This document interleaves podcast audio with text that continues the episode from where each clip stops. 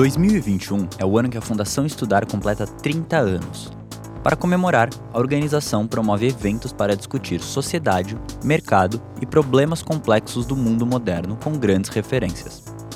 Nesse episódio, ouça Carlos Brito, primeiro bolsista da Fundação Estudar, empresário e ACO da ABEMBev, empresa que conta com mais de 170 mil funcionários e é dona de mais de 500 marcas vendidas em mais de 100 países. Aqui, ele fala sobre fazer parte da Fundação Estudar e liderança, dentro e fora do Brasil. Confira a palestra.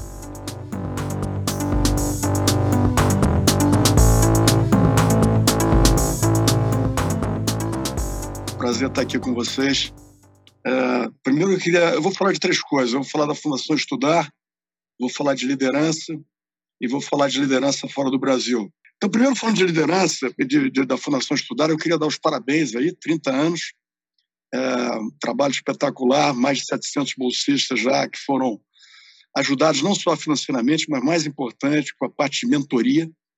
Eu tenho um grande orgulho de ter sido bolsista número zero aí, Quer dizer, na época não tinha fundação estudar, o Jorge me ajudou a estudar fora, no Business School. E eu acho que a fundação é esse sucesso que é, porque ela reconheceu desde o início que o que faz diferença em empresas, países, sociedades, comunidades são as pessoas. E quanto mais bem formadas e mais capacitadas, com mais ferramentas, com mais habilidades essas pessoas tiverem, maior impacto que elas podem ter.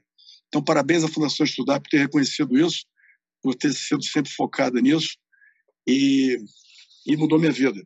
Então, 30 anos depois, eu posso dizer isso com segurança, porque hoje o que eu tenho, desde família, conheci minha esposa também através da Fundação Estudar, e carreira e tudo foi através da Fundação Estudar, foi um pacote completo. Em termos de liderança, ah, nós na Ambev, há muitos anos atrás, resolvemos definir em algum momento o que era liderança. Né? Primeiro definimos o que era o líder. Né? Então, o que é o líder? O líder é uma pessoa que, para atingir uma meta, um objetivo, precisa de um grupo e precisa liderar esse grupo, né? precisa capitanear esse grupo, inspirar esse grupo. Então, se você está numa posição de fazer só uma planilha, você não está na, naquela posição de liderança. Se você, para atingir um objetivo, precisa de uma fábrica, precisa de uma equipe toda para chegar lá, você está na posição de liderança. E o que é o líder? São três coisas. De uma forma muito pragmática aqui, do lado prático da coisa. Né? O líder é aquele cara que entrega resultado, com o time, pela própria definição, e de forma correta. Né? Porque só tem uma forma de fazer as coisas que é correta. E aí, quando você dá um double click nessas coisas, aparecem várias outras.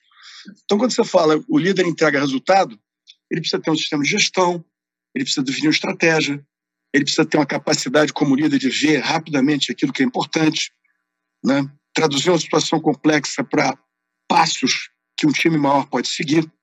Quanto mais simples o, o plano de ação melhor, que é mais fácil de medir, mais fácil as pessoas lembrarem, entenderem. Mas as situações são complexas precisa de alguém que defina isso de uma forma simples. Então, tudo isso tem a ver com resultado. Né? A segunda coisa, o líder precisa de um time, que ele não pode chegar lá sem as pessoas. Então, tudo tem a ver com pessoas. Você formar um time, inspirar as pessoas, saber selecionar as pessoas, ainda mais importante, saber como montar um ambiente para reter essas pessoas, desenvolver essas pessoas, usar meritocracia, dar feedback, fazer coaching. Quer dizer, tem um mundo de coisas aí que, se você der o double click em o que, que é fazer com as pessoas, vão aparecendo. E hoje em dia tem que pensar também em diversidade e inclusão, muitas das coisas para se formar um time que é um time diverso o suficiente para que tenha soluções para problemas complexos, que serão soluções melhores do que um time que é muito homogêneo. E a terceira coisa é fazer da forma correta. Primeiro, precisa ter uma forma de fazer que é correta, aquela forma ética, aquela forma correta e aquela forma que construa, continua construindo a sua reputação como líder né, e a reputação da empresa ou da organização. E essa palavra reputação é que vai me dar o gancho para eu falar do que, que era o líder, na minha visão, na minha experiência. Há 30 anos atrás, o que, que, líder, o que, que é o líder hoje. Há 30 anos atrás, tinha aquela visão de que o bom líder, a reputação de um bom líder, era toda centrada naquele que entregava bons resultados para o negócio, e somente o negócio nas quatro paredes. É aquela visão lá do Milton Friedman, que você tem que cuidar disso, outras pessoas cuidam de outras coisas. Isso mudou ao longo do tempo, não só por pressão do consumidor, que passou a exigir, querer saber o que estava por trás das marcas e empresas que ele estava consumindo os produtos, até pelos próprios colegas, funcionários da empresa, que passaram a querer saber como é que a empresa se posiciona em relação a várias coisas. E hoje o líder virou uma coisa muito mais complexa, porque hoje você tem que provar que você é parte da solução, não parte do problema. Então, a hora que a sociedade, a comunidade, vê que você é parte da solução, você trabalha porque você trabalha junto com eles, porque você está à mesa quando tem discussões onde você pode ajudar, né?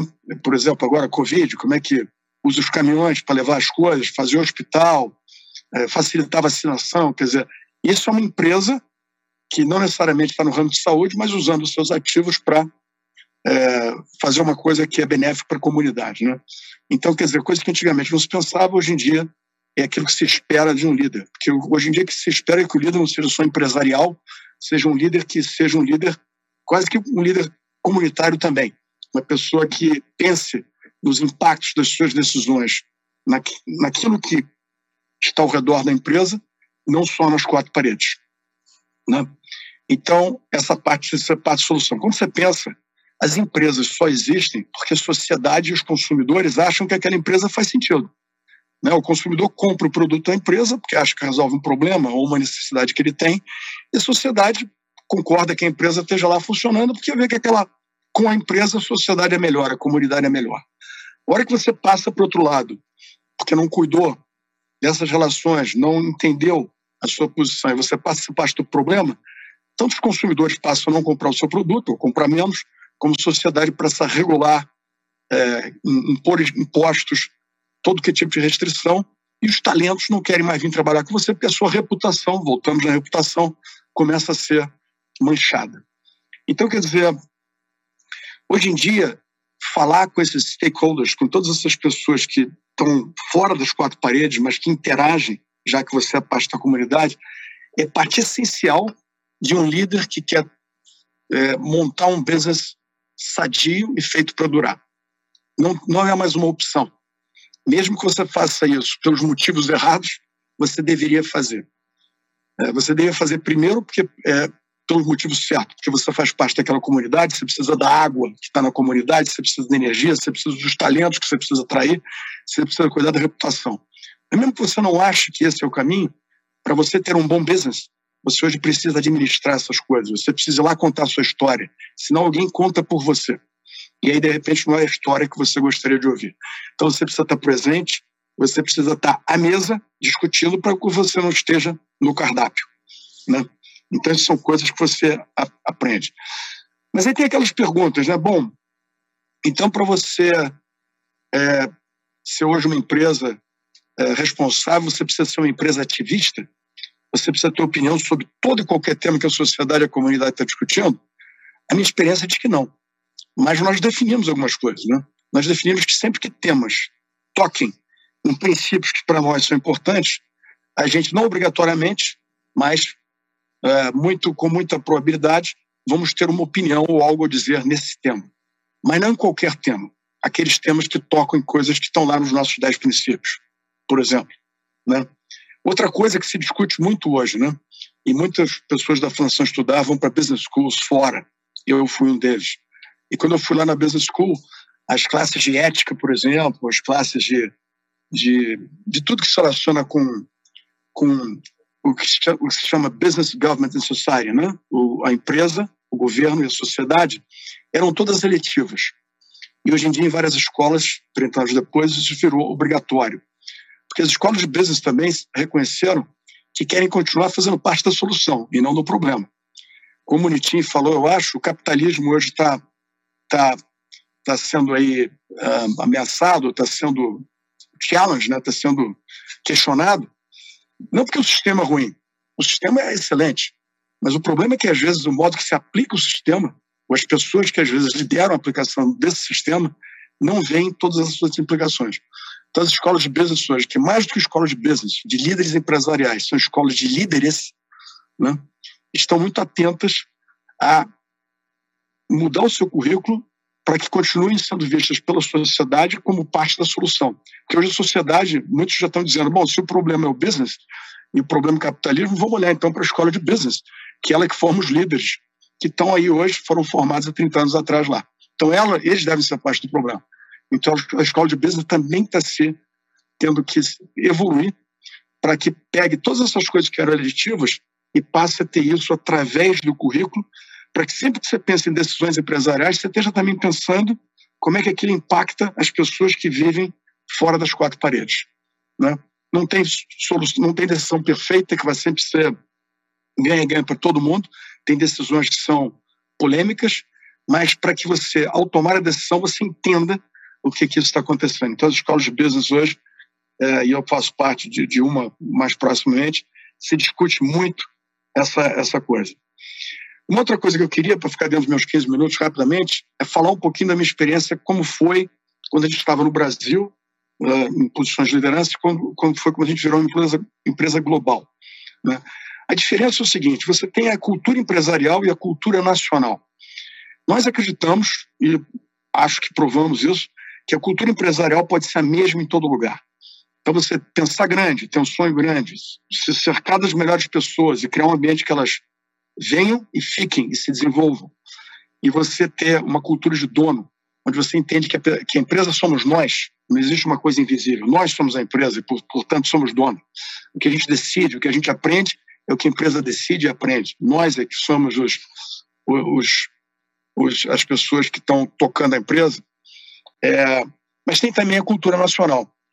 Então, você pode ter uma cultura empresarial que é única em qualquer país, mas quando você fala dessa cultura, quando você dá exemplos, você tem que ter na sua cabeça que cada país tem uma herança é, cultural, social, econômica, e que certos temas são mais sensíveis em alguns lugares do que outros. Isso é importante.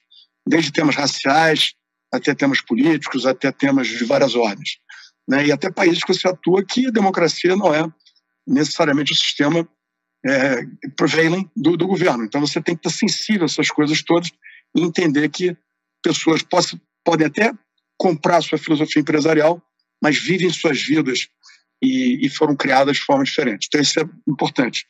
Então, nós brasileiros, como saímos por aí afora, desde coisas bobas a não usar palavrão, porque o palavrão é uma coisa que às vezes é bem aplicada na sua língua, mas quando você tenta aplicar um palavrão numa língua que não é sua em geral, 99% dá errado.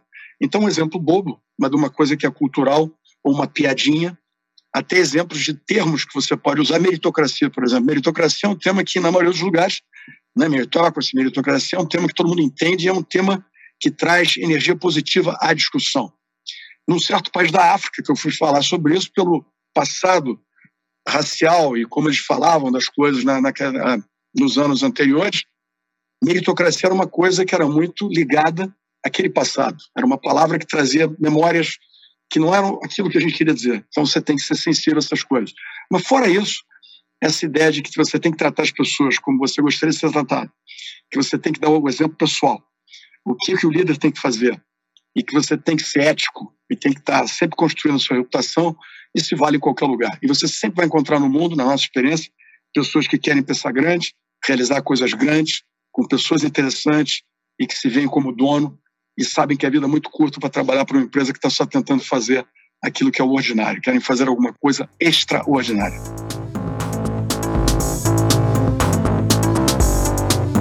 Muito obrigado por ter acompanhado mais esse episódio do Lidera. Você pode seguir nosso podcast nas principais plataformas de áudio. O desenvolvimento desse episódio é da Súria Barbosa e a narração e edição são do Pedro Rodante. Até!